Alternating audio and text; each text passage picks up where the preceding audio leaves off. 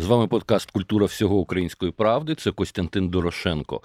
А буду говорити з вами сьогодні про проєкт, який присвячений плинності нашого життя, тимчасовості, яка між тим і є ознакою життя. Спочатку цитата. Цей проект це спроба зафіксувати плинність життя та його часу в мистецтві, показати невизначеність і водночас підтримати бажання продовжувати жити, творити, боротися. Йдеться про проєкт модуль тимчасовості. Це тимчасовий мистецький простір. і Цей проєкт дійсно можна назвати наймасштабнішим міжнародним проєктом цього року в Україні. І цікаво, що створений цей проєкт не якоюсь потужною інституцією на кшталт Пінчук центру або мистецького арсеналу, де ми звикли бачити подібну роду проєкту, а молоді, яка згуртована навколо DTF Magazine і ініціативи Don't Take Fake.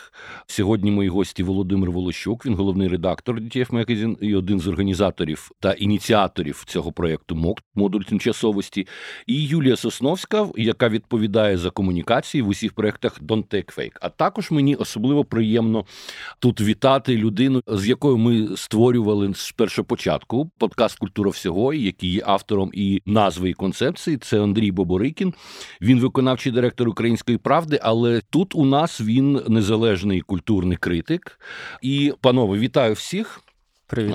Спочатку та дуже цікаво, як ви вирішили піти на таку ризиковану ідею вже в розпал війни. Це вже Рік війни створити проєкт з запрошенням міжнародних митців іноземного куратора, продемонструвати цей проєкт в чотирьох містах: це Київ, Дніпро, Луцький, Львів. Це ну великі інвестиції і великий ризик. Як взагалі проходили перемовини з митцями, з куратором? Чому вони не забоялися приїздити в країну, в якій йде війна? Прошу поділіться. Давайте я почну напевно про ідею, як це з'явилося. А Юля докладніше про комунікацію з артистами. Вона власне з ними усіма спілкувалася. Взагалі, вся історія мод почалася зі Львова, як це може звучати неочікувано, да, тому що в березні 22-го року французький художник Джар, один з найвідоміших стріт-арт-артистів, власне, на європейській вуличній сцені і взагалі мистецький, він приїхав до Львова робити проект для журналу Тайм з Валерією. Власне, нашу команду вийшли як команду, яка може допомогти допомогти в логістиці з дозволами в організації людей. От і власне наша команда була тією ланкою, де яка допомогла Джару мати певні контакти у Львові. Ми підібрали локації, підібрали людей, які власне тримали це велике полотно. Я нагадаю там коротко про суть проекту.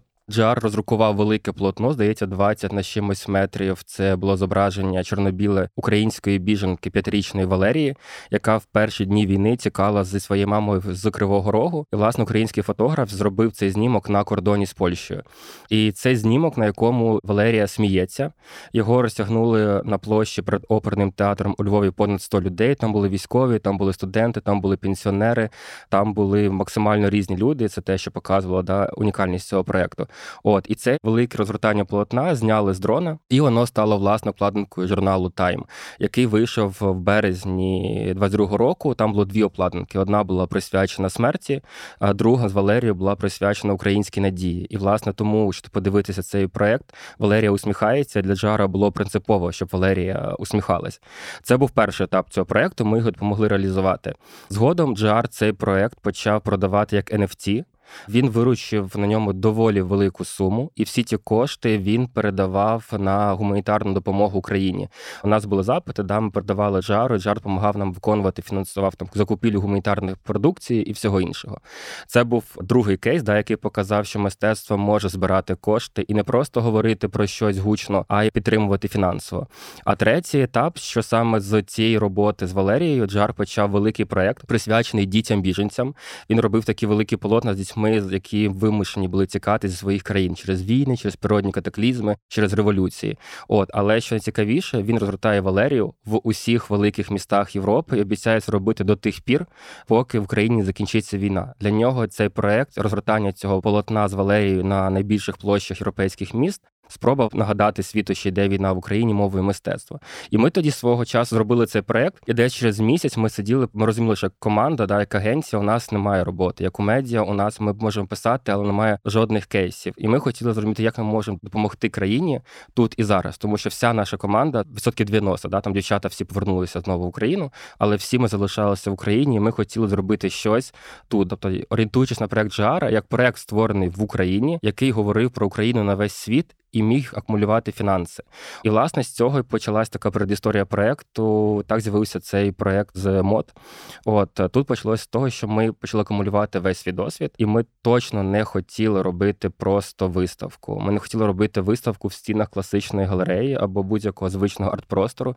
Ми не хотіли тоді брати лише українських митців, тому що якраз в той час з України вивозили дуже багато мистецтва, і мало хто з світових митців десь ніхто не приїжджав в Україну і не представляв свої проекти. Ну тут все таки не повністю виточні, тому що минулого року, 2022-го, з 17 липня по 9 жовтня, в Пінчук центрі проходила mm-hmm. виставка, коли віра зрушує гори, і це був такий перший проєкт, коли серйозна міжнародна інституція, Антверпенський музей сучасного мистецтва, повірив в Україну в е, ЗСУ і привіз сюди велику кількість зірок мистецтва світового, таких як Ян Фабр, Мерлін Дюма, Орлан, так далі. І була велика виставка разом з українськими митцями. Але знову ж таки це не порівнянні речі, тому що Антверпенський музей, Пінчук Арт-центр – це потужні інституції з великими бюджетами, які постійно роблять подібні речі.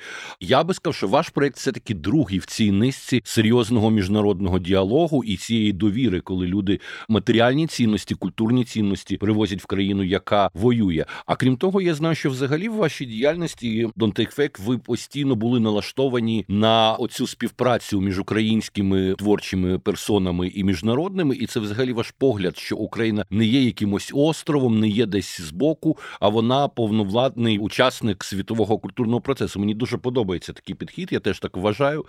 І е, якраз роки війни продемонстрували нам, коли наше мистецтво почали нарешті бачити на заході, що воно абсолютно нормально співіснує в діалозі зі світовим, а не є чимось екзотично локальним. Хотіла уточнити просто один момент, чому Вова казав про те, що це там перший такий проект міжнародний. Різниця нас була з виставкою, яка була в Пічукар центрі, що багато митців створили свої роботи спеціально для цього проекту. Тобто, це не була виставка робіт, які вже існували. Тобто, частина робіт у нас так були вже існуючі, але близько половини робіт, які представлені в мод, це роботи, які створені саме для цього проекту, саме для українського проекту, і в цьому була його якби особливість. Я ще додам просто Юлі, що це був липень, коли був пінчук. А коли ми почали планувати, це був травень місяць.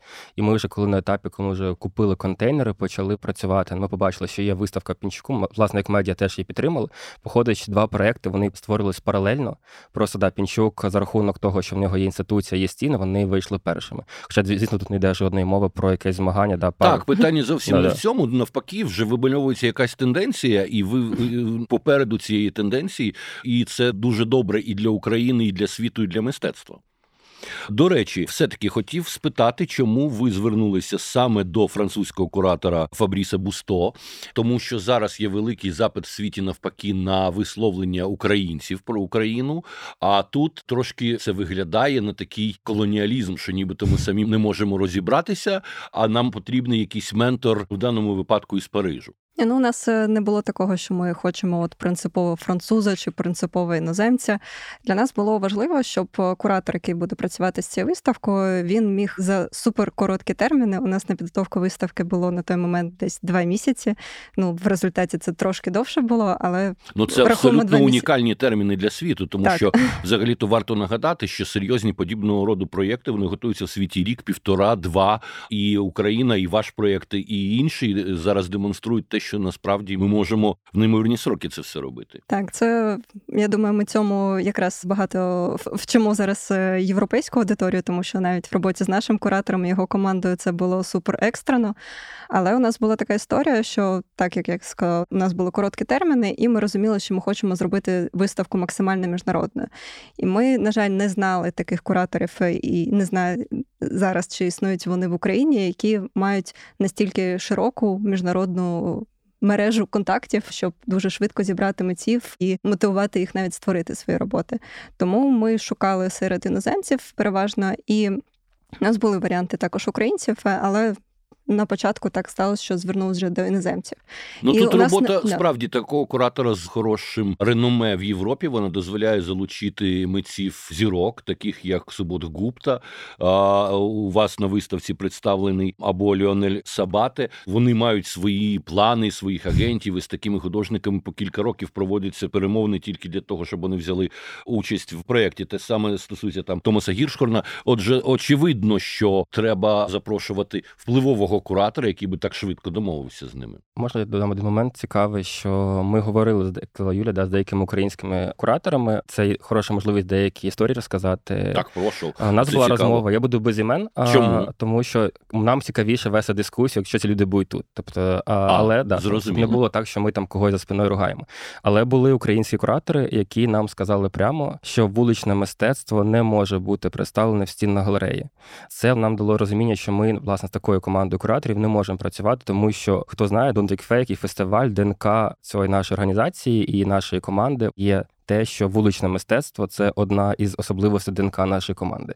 І, власне, якщо ви подивитися цю виставку, ви бачите, там є доволі потужне представлення вуличних художників. Це протогалець Вілс, який свого часу зробив, до речі, один з найцікавіших муралів у Києві, присвячений Сергію Нігояну в сквері Небесної Сотні. Це піонер французького серед-арту це Зєвс, який зробив, і думаю, ми теж поговоримо про цю роботу окремо напад на мир в Україні. Також це Клон Петерсон, це теж доволі потужна фігура в американській сцені. Це Марк Дженкінс, це теж вуличний скульптор і художник.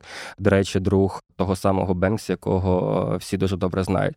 Чим ще нам сподобався Фабріс, коли ми з ним говорили, це думаю, Юлі розкаже, але він казав так, що йому теж цікаво насичувати різні види мистецтва. Йому не цікаво обмежуватись виключно галерейні. Йому цікаво брати мистецтво, яке працює на декількох рівнях сприйняття від найпримітивнішого до якихось робіт, які вже важче щитувати, які потребують більшого залучення. Ну для мене абсолютно це була виставка, яка відображала для мене ДНК Don't Take Fake, бо я є давній прихильник ваших івентів, і завжди, коли був DTF як подія, я завжди приходив. І для мене в першу чергу ця виставка була як такий DTF Experience, все ж таки. Тобто я там постояв 40 хвилин в черзі, подивився на модних молодих людей, і ніби так трохи повернувся в якийсь такий досвід довоєнного життя, коли ти очікуєш в черзі культурну подію, хочеш подивитися виставку, і е, мені здається, що в цьому плані це супер ваш івент, і він ну, відображає саме вас як організаторів.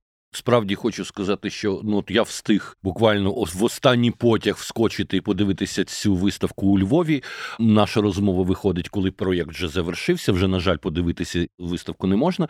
Але самі конструкції, оці величезні прозорі вікна, якесь повітря, яке ти там відчуваєш, воно повертає дивовижно в стан дійсно довоєнний, тому що ми ну справді ми звикли ховатися. Ми звикли до закритих приміщень. Ми звикли відчувати себе спокійно і спілкуватися з мистецтвом, десь дає серйозні стіни. А тут це насправді психологічно дуже добре працює. Це навіть якийсь терапевтичний ефект, коли ти можеш собі дозволити дивитися мистецтво і бачити великі простори, бачити за вікном пейзаж. А отже, я думаю, що справді цей проект він надав певну підтримку і моральну тим людям, які на ньому були. Але все-таки певні роботи, які там представлені, вони можливо несуть в собі і травматизуючі або ретравматизуючий досвід. Ви не боялися подібного ефекту? Це, наприклад, які? Да.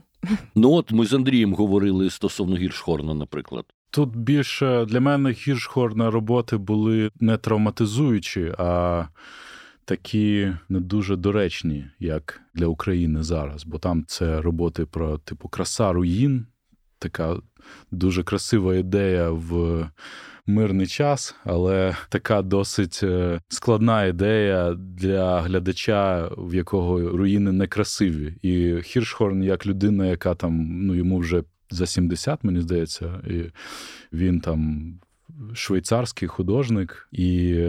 Та Швейцарія я, дуже да. дуже багато століть не бачила, що таке справжні да, руїни да, на своїй тобто території. Я коли, та. коли дивився саме в рамках цієї виставки, то я так відчув навіть якийсь гнів, коли побачив, що я взагалі звичайно знаю, хто такий Хіршхорн, і мені дуже подобається його мистецтво, але. Ну, я відчув гнів, але мені здається, що це все ж таки правильно, що він був в цьому проєкті, бо це певний виклик для діалогу з собою. Тобто я розізлився на Хіршхорна, бо хто такий 70-річний швейцарець, який буде мені розповідати про красу руїн, коли там моє рідне місто Миколаїв розхерачене росіянами. Але мені здається, що можливо це ну це здоровий діалог, який повинен мати місце. Хочу просто на цій роботі зупинитись тоді, тому що за ті десятки екскурсій, які ми проводили, власне розповідала про цю роботу знову ж таки десятки разів різним людям. Вона дійсно інколи викликає подив, незрозуміння, як це, чому руїни можуть бути красиві. Але хочу повернутися до того, що тема нашої виставки була все ж таки не війна в Україні. Тема нашої виставки була тимчасовість і якась зміна епохи, і взагалі зміна плинність часу. І власне ця робота вона про те, що інколи руїни дійсно не завжди залишаються руїнами, і в них доводиться шукати красу. Це не значить про те, що якщо у нас є руїни в Україні, то їх треба залишити руїнами і любуватися і казати, що це гарно. Це про те, що дійсно дуже часто люди забувають про те, що було в цих місцях. Вони для них просто стають якимись руїнами, які на століття, десятиліття залишаються такими, як вони є.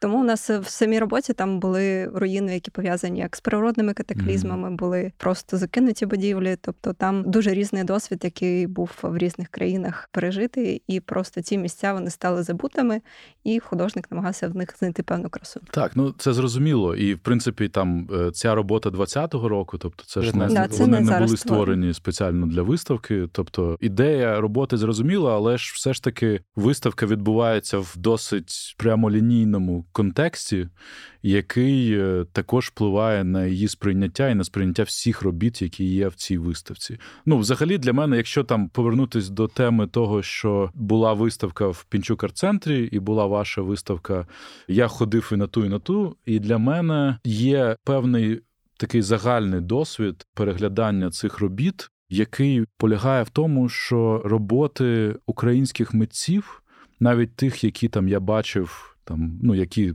Там, я не знаю, Микити Кадана 13-го року, наприклад, або 15-го року, або там роботи Жанни Кадирової. Зараз в цьому контексті навіть старі роботи, які ти бачиш, ти читаєш їх зовсім по-іншому.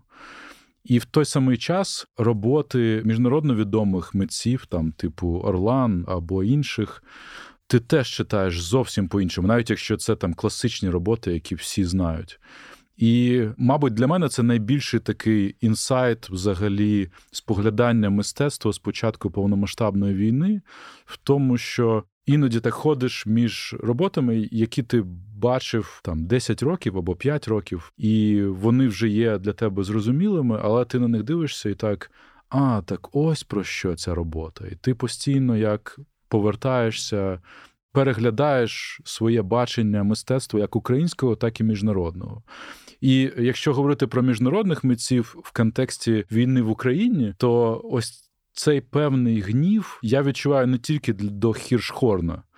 Тобто інколи дивишся на якісь роботи 70-х, 80-х років, які на той час були суперрадикальні, але в контексті того, що відбувається в Україні, вся ця радикальність вона сходить в нуль. І для мене це ось в цьому найбільше моє переживання як співглядача візуального ці два роки. І ваш проект теж змусив пережити це. Ну насправді зараз, спілкуючись з мистецтвом в Україні, саме під час війни, ми для себе відкриваємо те, що в Європі після Другої світової війни було засвоєно, що просто мистецтво це не так текст, як контекст, що належно від контексту будь-який текст, а мистецтво це теж висловлення, це теж текст. Він сприймається.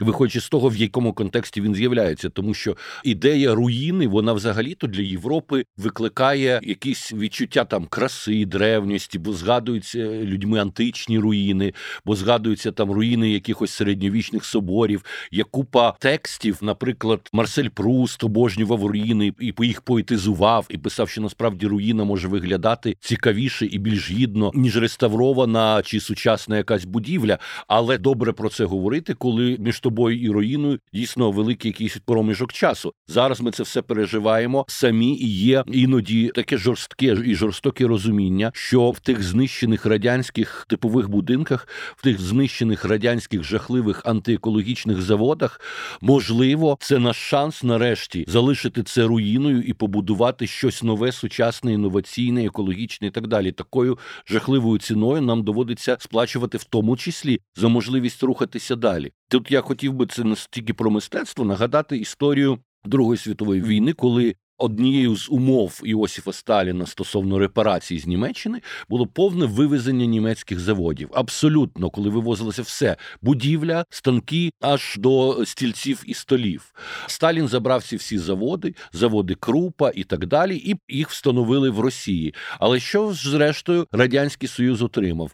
Станки 1904-13 років і так далі. А на цій території фактичної руїни німецькі підприємці за допомогою плану маршала змогли зробити нові сучасні технологічні заводи, і знову вистрілює Сіменс, і знову вистрілюють німецькі інженери, і німецька економіка стає однією з найпотужніших в Європі. Отже, фактично знищуючи ці старі або крадучи ці старі радянські заводи, Росія продовжує е, себе поводити так само, як радянський Союз. Вони вивозять до себе цей фактично вже мотлох і себе прирікають приводять до стагнації, до відсутності розвитку. А у нас з'являється, на жаль, через кров і руїну можливість рухатися далі. Це теж важливо розуміти. І з іншого боку, я думаю, що нам самим у своєму мистецтві. Ну, ми не маємо права себе жаліти. Ми не маємо права до мистецтва ставитись як до чогось, що нас потішить, тому що мистецтво це все одно територія, яка натискає на якісь болючі моменти, і тільки так вона працює. Тут я хочу пригадати ще один, на мій погляд, дуже потужний мистецький вислів, який представлений в цьому проєкті мод, і який теж викликав реакцію специфічну е, серед глядачів. Йдеться про відеоарт, який присвячений трагедії облоги Сараєво. Це робота Анрі Сала, називається «1395 днів без червоного. Це відео. Тут варто нагадати слухачам, що під час югославських війн, під час е, сербсько-боснійської війни, столиця Боснії і Герцеговіни Сараєво 1395 днів була в облозі. Дійсно, люди там жили в жахливій ситуації. Фактично, це можна порівняти з е, облогою Маріуполю, тому що в них не було електрики, в них не було води, в них не працювали каналізації і так далі. Але в цей час все-таки працювали філармонії, відкривалися галереї. І чому воно має таку назву? Не можна було носити нічого червоного і взагалі яскравого, тому що Сараєво дуже добре відслідковувалося з гір, і снайпери просто вбивали людей. А сербським снайперам було все одно кого вбивати в Сараєві, так само як зараз росіянам це могли бути абсолютно мирні люди. Їх просто відстрелювали, тому що тероризували місто. І оця назва, яка відсилає до цієї блокади на яскраві кольори, це заворожуючий, дуже серйозно впливаючий психологічно твір. В ньому дуже мало звуків, в ньому дуже мало суєти, в ньому нема фактично екшену. Але ми бачимо людей, які перелякані, які на вулицях свого міста постійно очікують жахливої можливості загинути. І певні реакції негативні були через те, що митець використав в цьому відео репетицію оркестру Сараївського, який грає музику Чайковського. Були розмови про те, що це дуже нечутливо, що зараз музика Чайковського нас тригерить, і е, мовляв, треба було або якось цензурувати цю роботу, або взагалі її не брати. Все такий підхід дуже простий і примітивний, тому що ми не маємо права відмовлятися від емпатії, від переживання того, що в житті і в мистецтві пережили люди в Боснії Герцеговіні, хоча б завдяки тому, що їхні жертви вони призвели до певних наших можливостей свого часу. Організація Об'єднаних Націй висловилась за те, щоб не допомагати армії в Боснії і Герцеговіни зброєю, щоб не провокувати Сербію і щоб не було ескалації. Вам нічого не нагадує ця фраза. Ми постійно чуємо, що Україні не треба давати ту чи іншу зброю, аби не було ескалації. Так, от Боснія Герцеговіна тоді не отримала жодної зброї зброї, і їх просто винищували. Це був справжній геноцид. І коли Європа побачила цей жах, війська НАТО змусили пацифікувати Сербію. То в нині вже в ситуації нападу Росії на Україну не йдеться про те, щоб не давати жодної зброї. І ця жертва боснійців відкрила дорогу нам, українцям, як прецедент, вимагати в перші дні війни цієї зброї. Отже, ми можемо бути більш чутливими і до того, як проявляється ця тема, в тому числі в мистецтві. Вибачте за такий довгий відступ, але це просто стосовно того, що ну безперечно сьогодні у нас не буде мистецтва, яке не буде нас тригерити чи хвилювати. Для мене взагалі ця робота мене найбільше вразила саме серед робіт зарубіжних художників, і мені здається, що тут навпаки ця музика це така певна тонка нота до розуміння взагалі цієї роботи. Бо якщо так подумати, то в принципі зараз в Сербії дуже великий вплив російської пропаганди. Наприклад, я нещодавно був на конференції конференції з розслідувальної журналістики, і на мене наїхали сербські журналісти стосовно того, чому українці кенселять російських журналістів. Тобто, тут ну для мене це була цікава деталь, яка точно не потребує заперечення цієї роботи з боку української спільноти. Я ну так само контроверсійними можна назвати і роботи Жанни Кадирої Тривога. Зараз, до речі, їх можна подивитися на великому проєкті Жани в Пінчукар-центрі. І це роботи такі кічові вишивки з якимись гуцулами, з якимись лебедями, ну які прикрашали колись сільські хати там по всій Україні, і взагалі, можливо, по всій Європі. Вони не сильно різняться від Франції до України, і на них просто вишито слово тривога.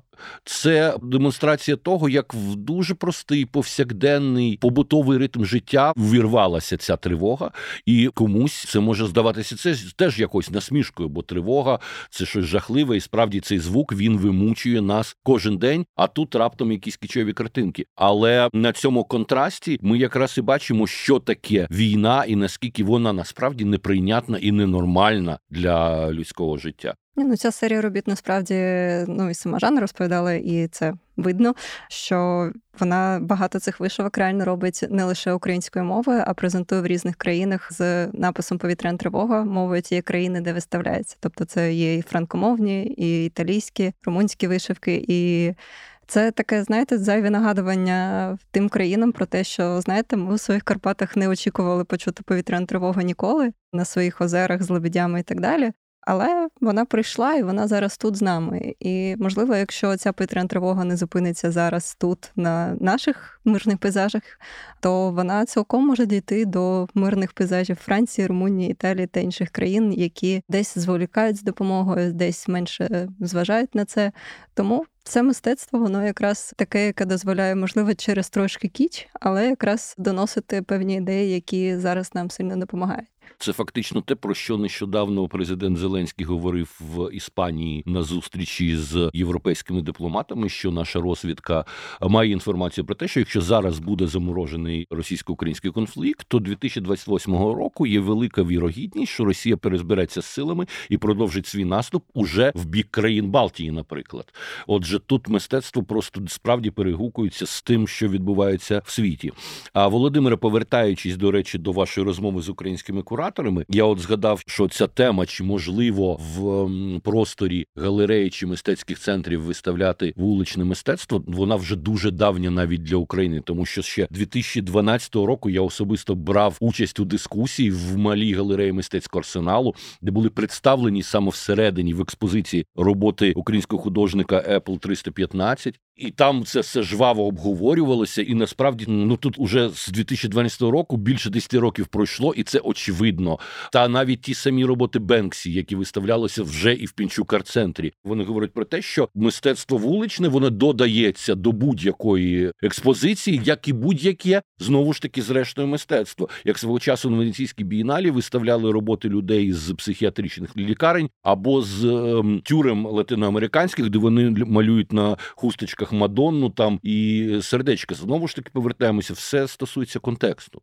Ну від теорії до практики, як ви змогли реалізувати цей проєкт? Це дуже складно насправді, і з точки зору логістики, і з точки зору фінансів, і ще й чотири міста. Ми коли починали цей проєкт, у нас був план, що це буде Київ, і далі ми рушимо одразу поза Україну. І в момент, коли ми працювали вже в Києві, поки ми планували виїзд, в тому числі за кордон, у нас з'явились пропозиції з різних міст, які казали, ми хочемо теж привезти, що для цього потрібно. Для цього глобально, коли проект вже був створений, коли ми вже вклали свої гроші і зібрали партнерські гроші для того, щоб зробити цей проект в Києві.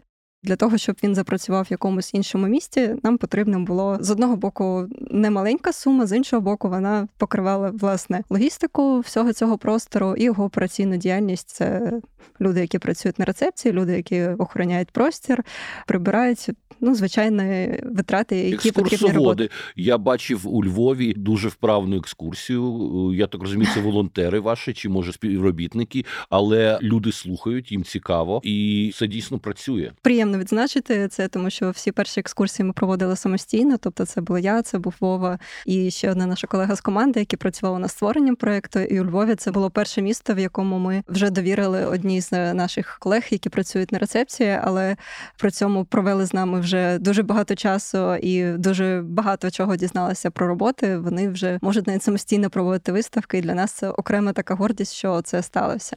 Але якщо повернути до реалізації, як це відбувалося, тобто ми, коли ще завершувала роботу в Києві, вже почали е, говорити з нашим тодішнім партнером USAID, який частково підтримував створення мод в Києві, про те, щоб показати його в інших містах. І такими містами, які були в пріоритеті USAID, це були, наприклад, Дніпро чи Харків. І ми обрали Дніпро як таке більш безпечне, на наш погляд, місто, в якому зараз може відбуватися така велика подія.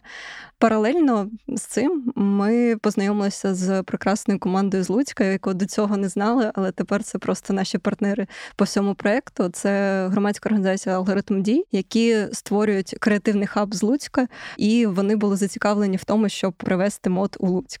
Ми, якщо чесно, коли вперше отримали повідомлення, вони зв'язалися через нашого архітектора Славу Болбека з тим, що вони хочуть це зробити. І нам ввечері якесь просто приходить повідомлення, що дивіться, тут є хлопці, вони хочуть провести мод у Луцьк. Ми такі Луцьк. Ну, прикольно. Ну, ми очікували, що це може бути там Львів, наприклад, чи Одеса захоче, якесь е, таке місто-мільйонник. І тут Луцьк таке, ну цікаво, давайте спробуємо. Ми їм надіслали на той момент бюджет, скільки це коштує, все розписане. І думали, що після цього вони нам просто скажуть: ну, дякую, гарного вам вечора. Зустрінемось колись в інших проєктах. Але минуло я не знаю, 10 хвилин, напевно, я не сама з ним переписувалася, але я думаю, наш Діма, керівник, за 10 хвилин нам сказав, що прикиньте, вони погодились. І ми спочатку самі не повірили, але вирішили, що це буде цікавий експеримент, і насправді так і сталося, тому що ми звикли до того, що мистецькі проекти відбуваються в дуже великих містах, переважно в Києві, в кращому випадку у Львові. Може бути якийсь кінофестиваль в Одесі, і менші події відбуваються там в Харкові, в Дніпрі, там в Вінниці може бути щось, і тут Луцьк. І коли 7 тисяч людей з 200 тисячного міста прийшли на виставку, витратили гроші на квитки, які далі йдуть у нас в наш фонд. Це для нас великий показник, тому що ну в тому ж Дніпрі було 6 тисяч людей. Тобто, якщо порівняти розміри міста, то це дійсно справляє враження. Ну, І далі до... ми продовжили. Так. Знаєте, це доводить те, що насправді підхід про те, що є маленькі великі міста, він абсолютно невірний, тому що молодь, люди вашого покоління і ті, хто молодші, вони так само знаходяться в інтернеті, вони слухають ту саму музику, яку слухають в Нью-Йорку. Вони читають ті самі книжки, які можна читати в Парижі. Очевидно, що вони відкриті до сучасної культури, і очевидно, що вони готові і раді на власні очі її побачити. Це сигнал просто всім нашим мистецьким ініціативам в Україні, що не треба розраховувати тільки на великі міста, і взагалі нормальна здорова культурна ситуація існує в країні тільки тоді, де культурні центри присутні в кожному містечку і навіть селі, це є в Європі, а не тільки в великих містах. Я б ще додав, да, сказали цікаву тезу, що це доволі сильно схоже на те, що робить Don't Fake, і тут насправді був принцип, який ми використовували, створюючи цей проект. Взагалі ідея цього проекту була реально об'єднати багато крутих креативних команд. Власне, тому в цьому проєкті був задійний Слава Болбєк, і він брав участь в цьому проєкті повністю безкоштовно. Він за своєю командою долучився, тому що взагалі у цієї конструкції, у цих контейнерів для слави це було а можливість допомогти в країні в контексті культури, а друге це закритий свій такий, знаєте, закритий гештальт, який в нього тягнувся вже близько 10 років, тому що колись він ці контейнери створювалися під його проект. От, власне, сам виробництво проєктів. Потім цей проект інвестор заморозив, і ці контейнери близько 10 років вони просто лежали на одній з приватних територій. Ми їх викупили для цього проекту і кажемо, слава, дивись, ти починав зробити цей проект. Ми хочемо зробити мистецький арт-простір. Давай зробимо його разом. І він каже: Да, я в ділі. От, і це власне почалося далі. Ми славою зробили разом наші команди, створили цей архітектурний концепт і інтер'єр, за який відповідав Слава. Потім була команда дизайн-бюро Крю. Вони також долучилися повністю безкоштовно. Вони зробили повністю всю ідентику, візуальну мову цього проекту. Потім була історія з нашими друзями-партнерами. Той же самий Гудвай нам надав територію тетрапаку, де ми 5 місяців да, у нас були роботи. Це були доволі великі зекономлені кошти на рахунок виробництва, да, де ми могли просто робити і створювати проект. І було доволі багато партнерів, які нам допомагали в контексті того, як це об'єднати цей кейс. Можливо, тут Юля доповнить. Так, у нас просто зазвичай, коли люди кажуть про партнерів, то це сприймається, що ось є компанія, вона дала гроші, сказала, поставте наш логотип, дякую вам за цей прояв. Але у нас партнери, кожен насправді був включений в створення чогось фізичного, тобто у нас не було партнерів, які просто ставили логотип. Тобто, якщо це був WhiteBit, криптобіржа, ми з ними зробили 3D-тур. Це, от, до речі, ви згадували про те, що у нас зараз вже закритий простір, його не можна подивитись, але його можна подивитись в онлайні, тому що є 3D-тур, доступний на сайті, можна пройтися по всьому простору. Це не той самий experience, який прям в житті, тому що не можна подивитися за вікно і побачити там Львів чи Київ. Ну, ми Але обов'язково можна дамо подивитися- посилання на ваш 3D-тур в описі на сайті цієї нашої розмови. І я би хотів сказати, що якраз тут balbek bureau можна вважати цей проєкт одним з найбільш вдалих для цієї організації, тому що в Україні дійсно нібито все непогано з дизайном, але у нас все-таки досі забувають, що дизайн це не тільки про цікаве і про красиве, а це ще про ергономічне, про те, чим легко і приємно користуватися. І не завжди це буває вдало навіть у Балбек Бюро, а тут це просто ну нема жодних питань.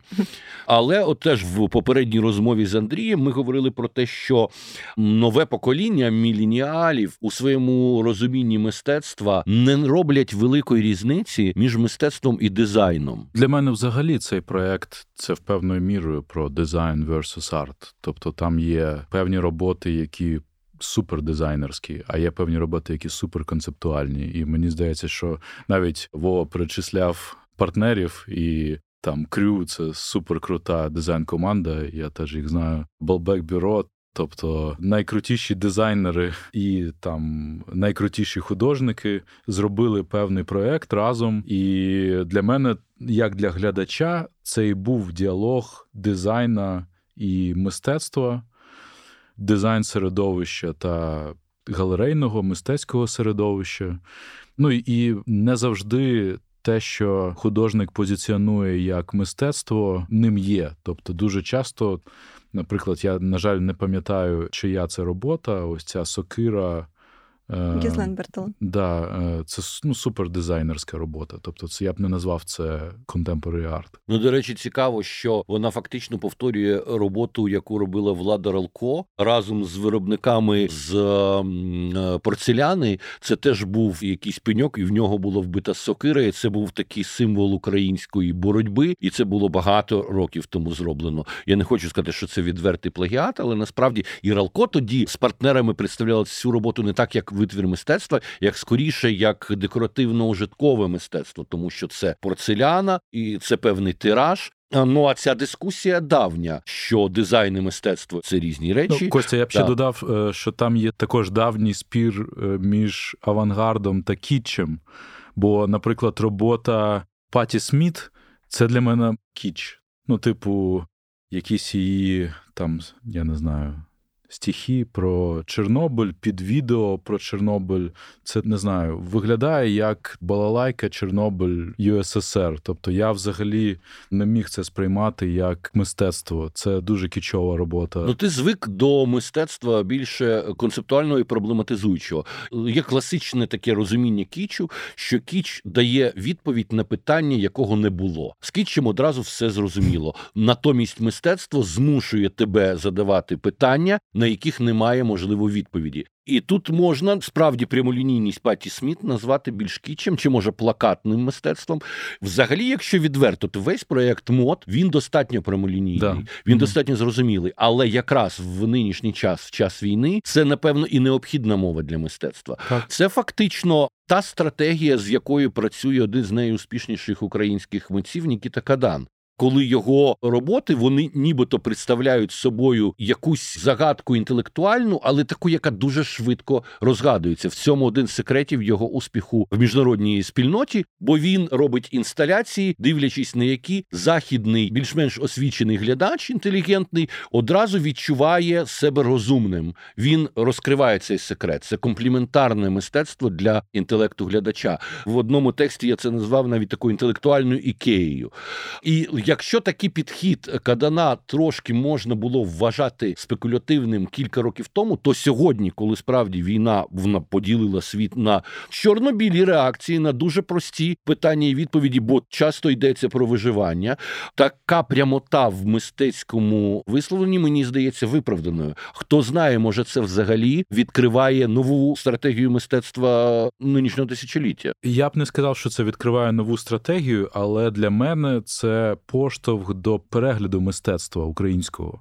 Тобто для мене зараз той самий Кадан, я його теж сприймав так само, як ти тільки що описав. Але зараз в цьому контексті мене змушує ситуація переглянути, і ти зовсім по-іншому сприймаєш мистецтво Кадана, Куліковської, е, Влади Ралко. І мистецтво старшого покоління Арсена Савадова, Ройтбурда, контекст війни, контекст тієї ситуації, яка зараз, тобто протилежної реальності, тієї реальності, в якій ці роботи були створені, вона змушує тебе переглядати мистецтво. І ходячи на виставки, я для себе, в принципі, цим і займаюся. Я переглядаю певні роботи, які я сприймав по-іншому. Власне, те, про що ми говорили, да, коли ми розмовляли з Фабрісом і про те його бачення виставок, він теж казав, і те, що нам в інтерв'ю пояснює, да, для нього це є процес декількох рівнів мистецтва. Воно має для кожного працювати на своєму рівні, в залежності від твого контексту, твого розуміння, того, як ти дивишся, наскільки ти готовий доволі глибоко розуміти роботу або вчитуватись в контекст. Це, власне, у нас були люди, які приходили буквально на 10 хвилин. Я там заходжу в мото, вони виходять, вони кажуть, блін, такої жесті давно не бачив бачив. А були дві пані, які виходили і нам кажуть на виході, тому що там довгий час працювали на вході самостійно, хотіли бачити, хто приходить, з якими емоціями заходить, з якими виходить, і нам підходять і кажуть: ми вам дуже дякуємо за цей досвід. Вони сказали нам дякуємо за виставку. Ми вам дякуємо за цей атракціон. Ми вам дякуємо за досвід. Но ви змогли поєднати і атракціон, і глибину емоційних переживань, і абсолютну якість того, як це виготовлено, бо це теж важливо на сьогоднішній день.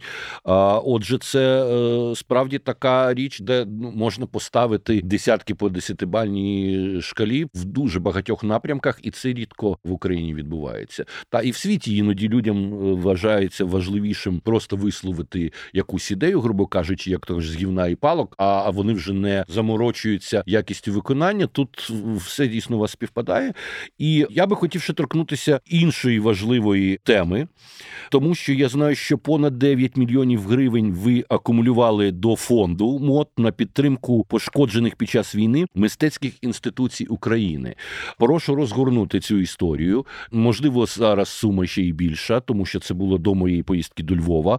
Як ви збираєте ці кошти? Як ви їх акумулюєте? Як ви їх збираєтеся витрачати? Як ви збираєтеся контролювати на що вони витрачаються? Це дуже цікавий і важливий момент. Перше, що завжди з чого ми починаємо, що ми не створювали проєкт, щоб збирати кошти. Ну для нас це принципова різниця, тому що всі ми зараз живемо в час, коли збір це наш такий одне з улюблених слів, яке постійно відбувається. І для нас, коли це збір, то ми буквально просимо закиньте на банку ще кудись, і це піде там на якісь добрі справи, чи на зброю, чи на ще якісь речі.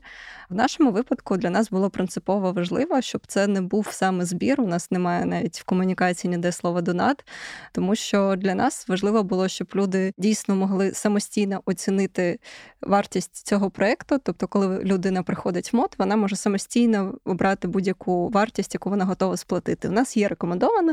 Ми просто її собі визначили як таку суму, яку, ну, якби ми були прибутковим проєктом, то ми б поставили цю вартість, це там 200 гривень. Але ми вирішили, що ми хочемо не заробити на цьому проєкті, що ми хочемо, щоб кошти, які він згенерує, пішли далі на корисну теж справу.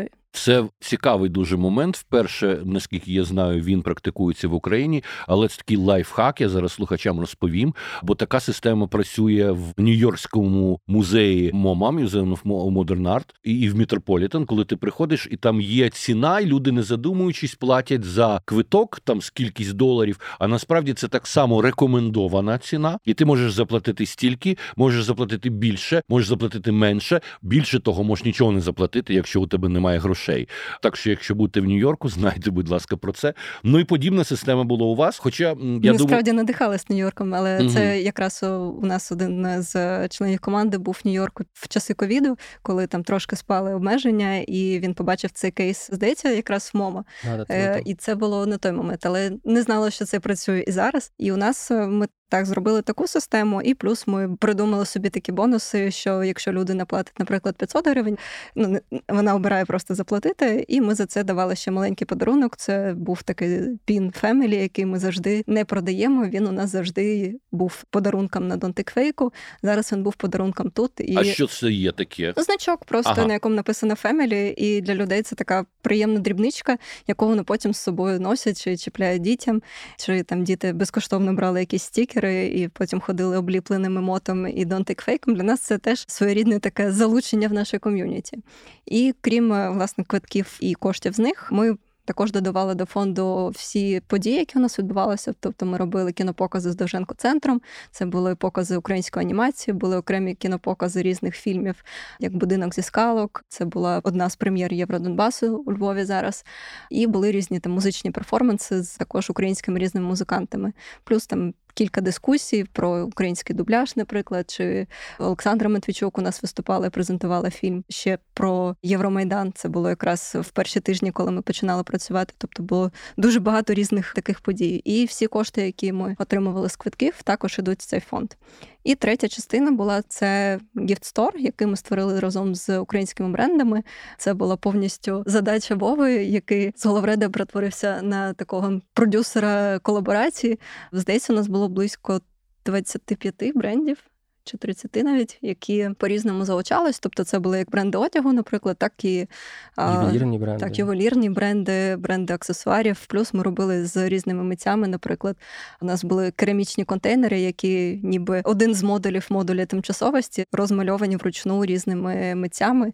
І ми знаємо, що ці контейнери купували, наприклад, на подарунки якимось іноземним делегаціям.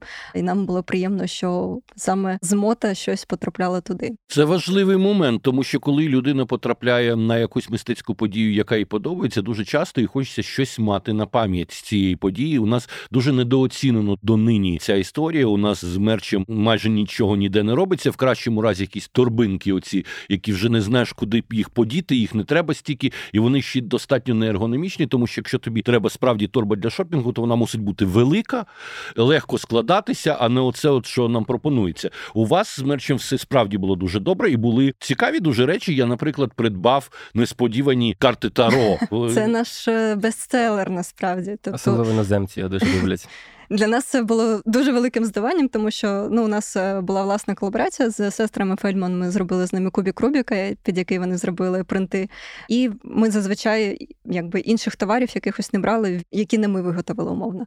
Але ми взяли ці карти Таро, тому що ну ми вже працювали з ними над цим кубіком, і хай будуть ще карти Таро, вони Розкажіть класні. більше про них, це справді дуже цікаво.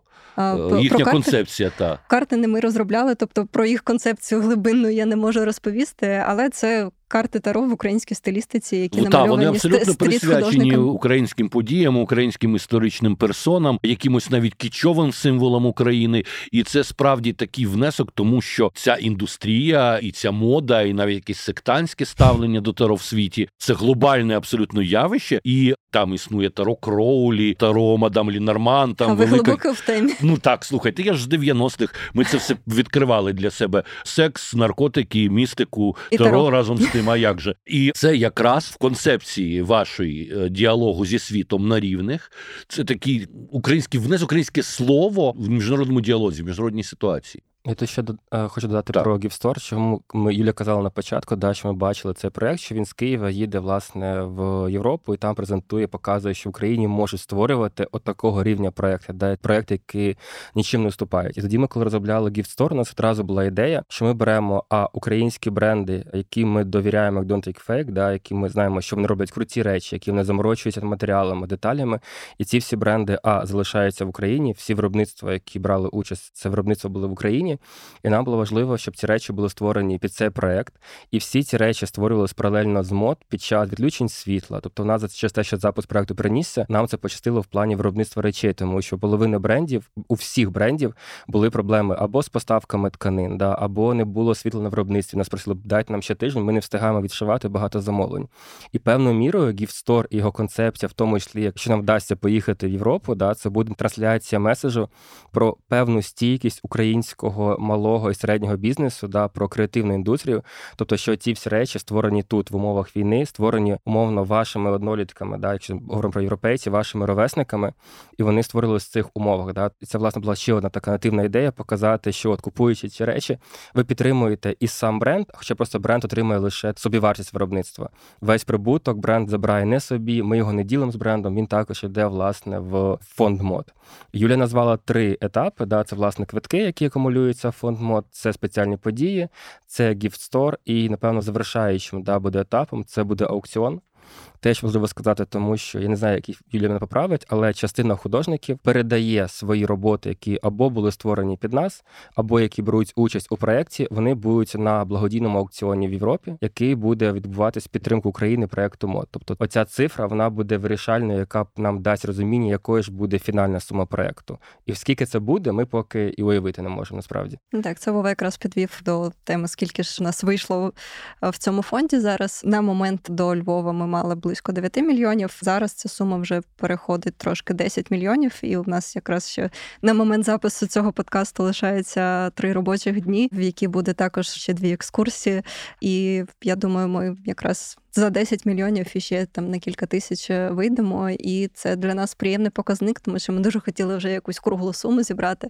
І тепер питання: mm-hmm. на що і як ви будете її витрачати? Так, це у нас постійне запитання, тому якраз під час роботи у Львові ми запустили паралельно ще таку інформаційну кампанію про відновлення пошкоджених арт-інституцій, тому що протягом всієї роботи МОД ми постійно розповідали про те, що це буде йти на відновлення арт-інституцій, і люди собі щось розуміли, що це якісь інституції.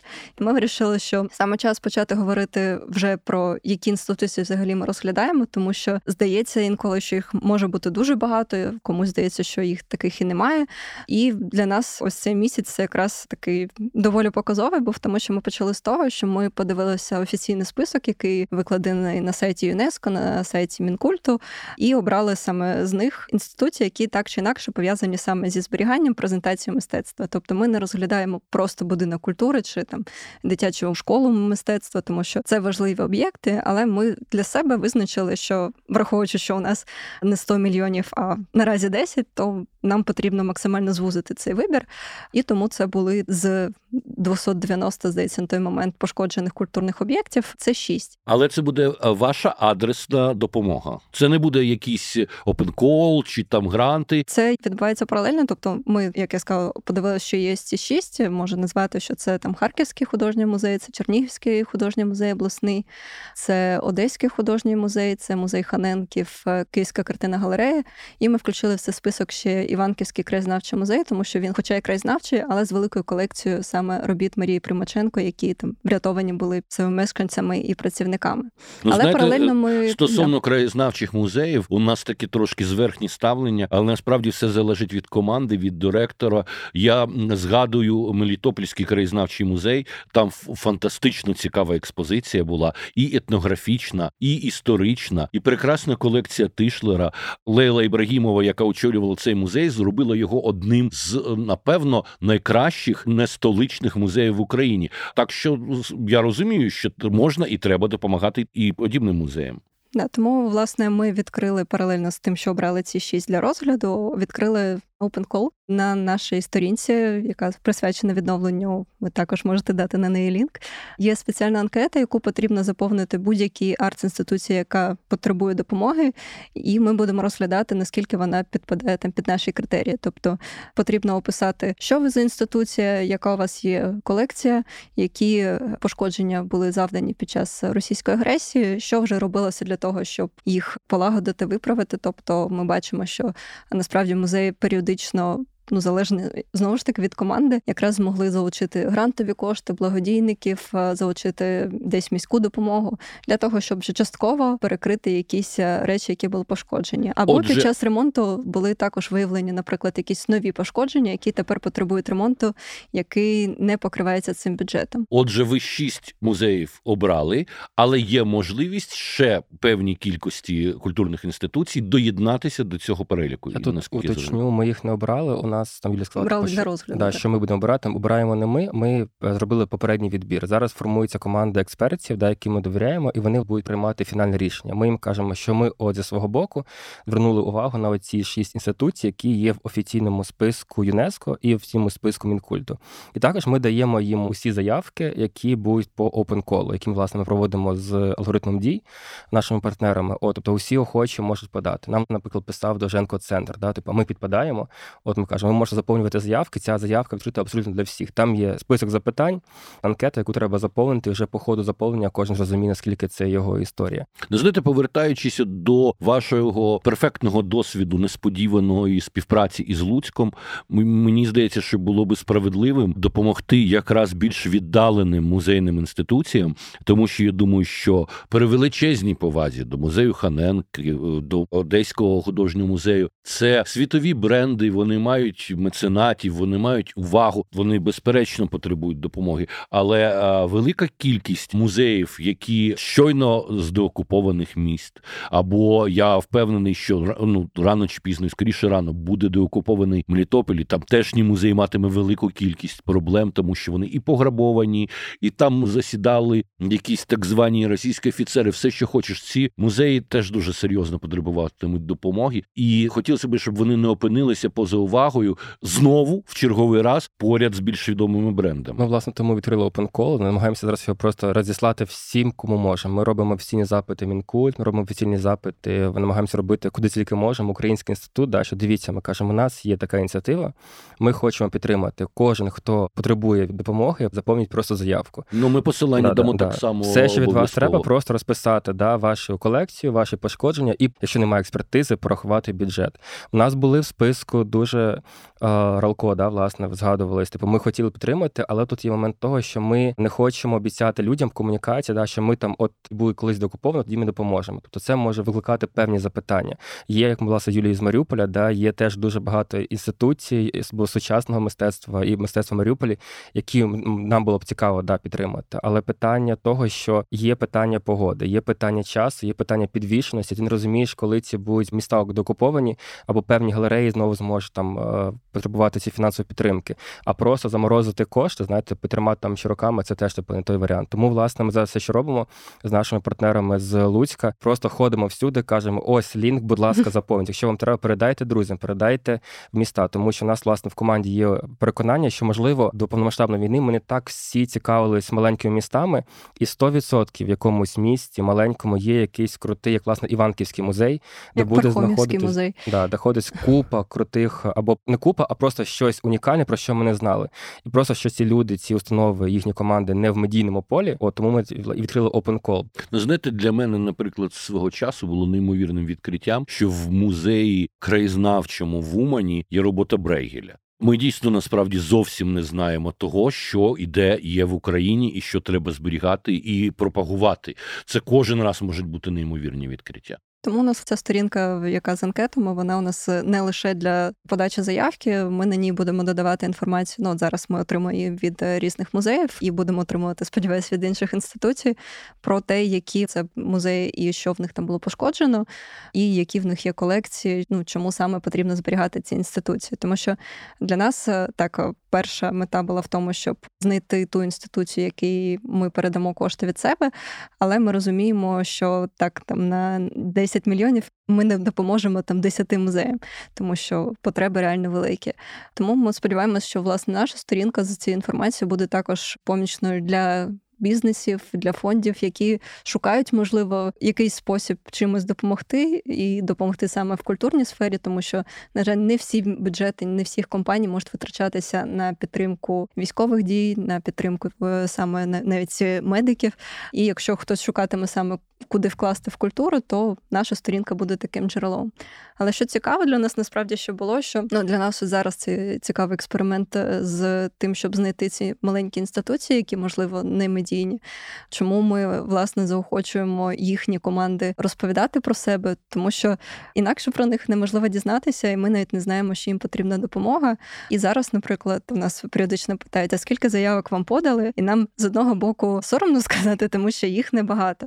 А з іншого боку, ми розуміємо, що можливо у нас реально настільки мало мистецьких інституцій в Україні, що ще їх пошкодили зараз, і ми втрачаємо навіть ту невелику кількість. Тобто, у нас е, ну насправді зараз от ми працюємо з цими шістьма, які ми знайшли у списку. Так дійсно ви сказали про те, що є велика підтримка, наприклад, у музею Ханенків та Одеського музею. От Ексклюзив сьогодні саме вони сказали, що там дякуємо. Ми надамо вам інформацію про свої пошкодження, але допомогу ми отримуємо там зі своїх благодійників. Там подаємося зараз на гранти. Тому тому можете нас зараз не розглядати. Дуже благородна позиція, солідарна і варта поваги. Я ще хотів би спитати про DTF Magazine. Мені було приємно дуже побачити паперовий журнал в якраз. в бурсі та е, в готелі Бурса. Я його там побачив, і я був вражений. Мені було приємно, що під час війни він вийшов і він дає цікаву панораму молодого українського мистецтва сучасного. А чи збираєтеся ви знову ж таки працювати в тому числі з паперовим журналом? Да, взагалі там коротко дав про журнал. У нас була ідея, те, що він сказав. Да, Взагалі мод це доволі комплексний проект. Це не тільки виставка сам простір, це ще власне подкаст, який ми запустили про феномен української культури. Це серія спецподій, це гівстор і це власне друкований журнал. Ми взагалі не хотіли робити каталог. Ми його зробили насправді. Все таки правильно. Каталог да. має бути, тому що нам тільки здається, що все інтернет зберігає. А насправді, от навіть працюючи над збіркою своїх текстів, яка скоро вийде в видавництві «Нетантенен», Луценко, я побачив, що купа сайтів, на які я писав там в 90-ті, в нульові свої тексти про українське мистецтво, вони просто вже не відкриваються і все, і цього От, ніде ми не подумали, що напевно для нас типу немає сенсу робити журнал, да, який би там е, знову збирати інтерв'ю художників. У нас це все є на сайті. Ми подумали, треба зробити якусь річ, яка би фіксувала процес, який відбувається. Власне, у нас з командою в редакції з'явилася ідея зробити випуск, який продовжував би тему е, це тимчасовість, якій була присвячена виставка і сам весь проект. От ми одразу вирішили, що ми не хочемо брати максимально медійних митців при всій повазі. Да, нам було цікаво показати, про що думають наші, ну грубо кажучи, ровесники, про що думають 20-35 років люди по всій Україні. Звідси, власне, з'явилася ідея з митцями з різних регіонів України. Звідси, власне, був щоденник Єви Кафідової з окупації Нової Каховки. Максимально банальна ситуація. Далі людина поїхала поїхала лікувати зуби до себе додому і опинилася, прокинула наступного ранку, коли в місто почали заходити російські війська. Там є Магран Тата, це хлопець, який 10 років приїхав з Алепо, з Сирії в Харків, і він залишається в Харкові. Він каже: Я маю залишатись в Харкові, тому що хтось має робити тут культуру. І йому зараз 20 чи 19 років, і він залишається, робить такий доволі примітивний, але це піксель арт, це його реакція на події, які відбуваються. От і ми хотіли показати, ось зробити певну мозаїку. Да, ми вказали прямо, ми не хочемо показувати війну, як і власне мод в лоб. Ми знаємо, що є дуже багато класних документальних фотографів, але ми не хотіли робити ще один десятий, тридцятий випуск, де були б документальна фотографія зруйнованих міст, тому що це всі так бачать, да, цього неможливо уникнути. Ми дали всім художникам, яких відібрали, ТЗ відібрати або створити для нас роботи, які показують їхні власні переживання, їхні емоції, їхню рефлексію. Звідси сформувалися ті всі роботи, які ви бачили в журналі від досвіду материнства, да, як у Каті Лесі, вона каже, досвід материнства був основою того, що допомогло їй триматися під час війни. О, закінчуючи інтерв'ю з афганською художницею Куброю Хадемі, да, закінчуючи з Андрієм Сулейманом, який став героєм фільму Аліни Горлової, цей дощ ніколи не скінчиться.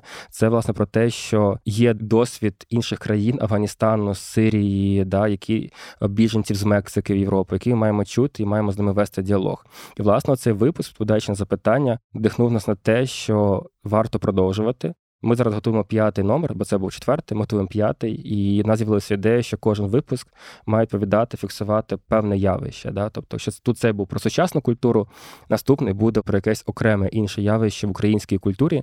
От ми хочемо зробити таку певну лінійку журналів, які би фіксували е, певний дух часу.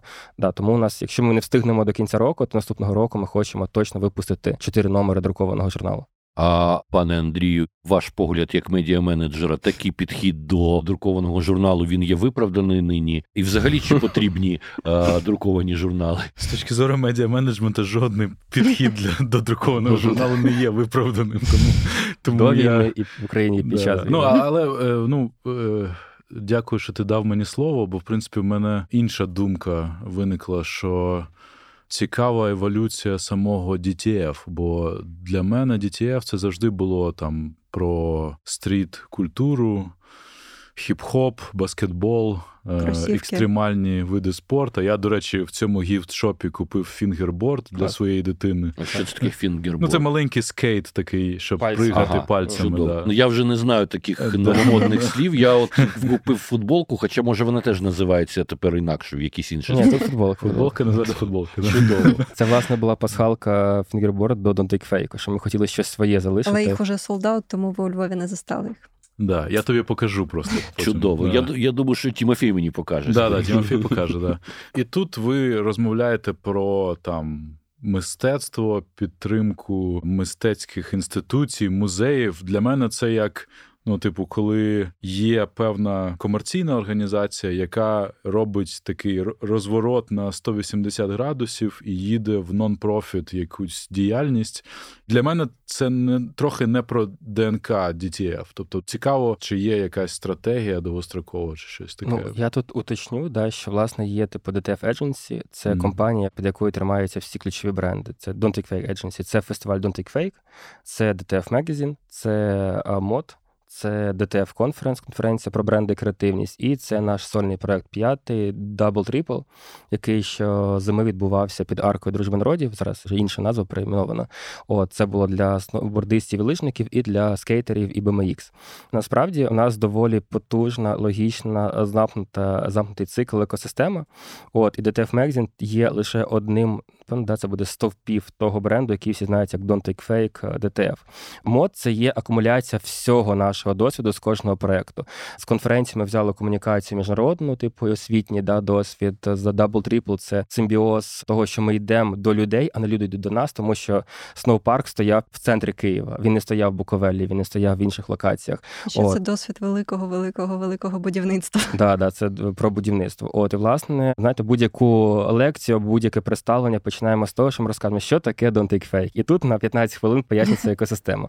DTF Magazine, насправді, він як і Don't Take Fake, як фестиваль, тому що DTF Magazine з'явився, коли засновникам Don't Take Fake вони зрозуміли, що блін, фестиваль відбувається раз на рік, два дні у вересні. І в якийсь момент вони да, вперлися в стелі людей. Вони розуміли це. А а друга проблема вони спілкуються з цими людьми виключно два дні на рік. І в них була ідея зробити Don't Take Fake. Да? Це власне Дмитра Соболя, який зараз власник компанії DTF Agency. Я коли приходив, у нас була е, яка розмова, що ми залишаємо ДНК Don't Take Fake, це бренди, це активні види спорту, да, тобто які для міського мешканця, і кросівки. Е, я додаю культуру. Культуру додаю ніше, додаємо популярну і ми робимо симбіоз. Бо ми бачили свого власне і з хлопцем відвідувача, да, і з Дімою, що це людина, яка росте. У 20-му році мало бути десятиріччя Don't Take Fake. Це ж люди виросли, людей з'явилися свої діти. Прийшло нове покоління на Don't Take Fake. От і це була історія про масштабування, про зростання. От і власне війна в цьому плані для мене, для DTF Magazine, вона теж типу змусила доволі швидше подорослішати. Да? Тому у нас з'явилися теми про у нас і до цього були да там про те, що відбувається в країнах, де немає демократії. Да? Але війна показала, що процеси в Афганістані і процеси в Ірані вони впливають на життя мене. Да? Навіть можна цікавитись політикою, я можу цікавитись кросівками. Але те, що в Ірані немає демократії, несе прямий зв'язок тому, що іранські дрони летять по моїй країні. Ми зрозуміли, це ми не можемо ігнорувати. Да? І ми там перші скільки ми там три місяці ми взагалі не писали про, про кросівки. Ми навіть зараз в інстаграм не постимо кросівки, ніяку добірку, тому що ми не можемо собі відповісти, чи це доречно. З іншого боку, розумію, що всі ми, окрім новин про політику, часто виключаємося, читаємо якісь звертаємо покази, мод дивимося. Да? Це про відключення мозку. І ми оце шукаємо баланс, і в цьому балансі ми намагаємось поєднувати DTF Magazine кросівки, бренди, те, що відбувається з правами жінок в Афганістані, те, що відбувається в нашій країні. Перші два тижні ми писали повністю наш інстаграм, інстаграм Double Triple. Це був такий рупор на іноземну аудиторію, яку у нас там було доволі багато в Double Triple. І там з 10 тисяч було 50% іноземців. І ми показували, що відбувається в Україні, показували кількість жертв, показували обстріли.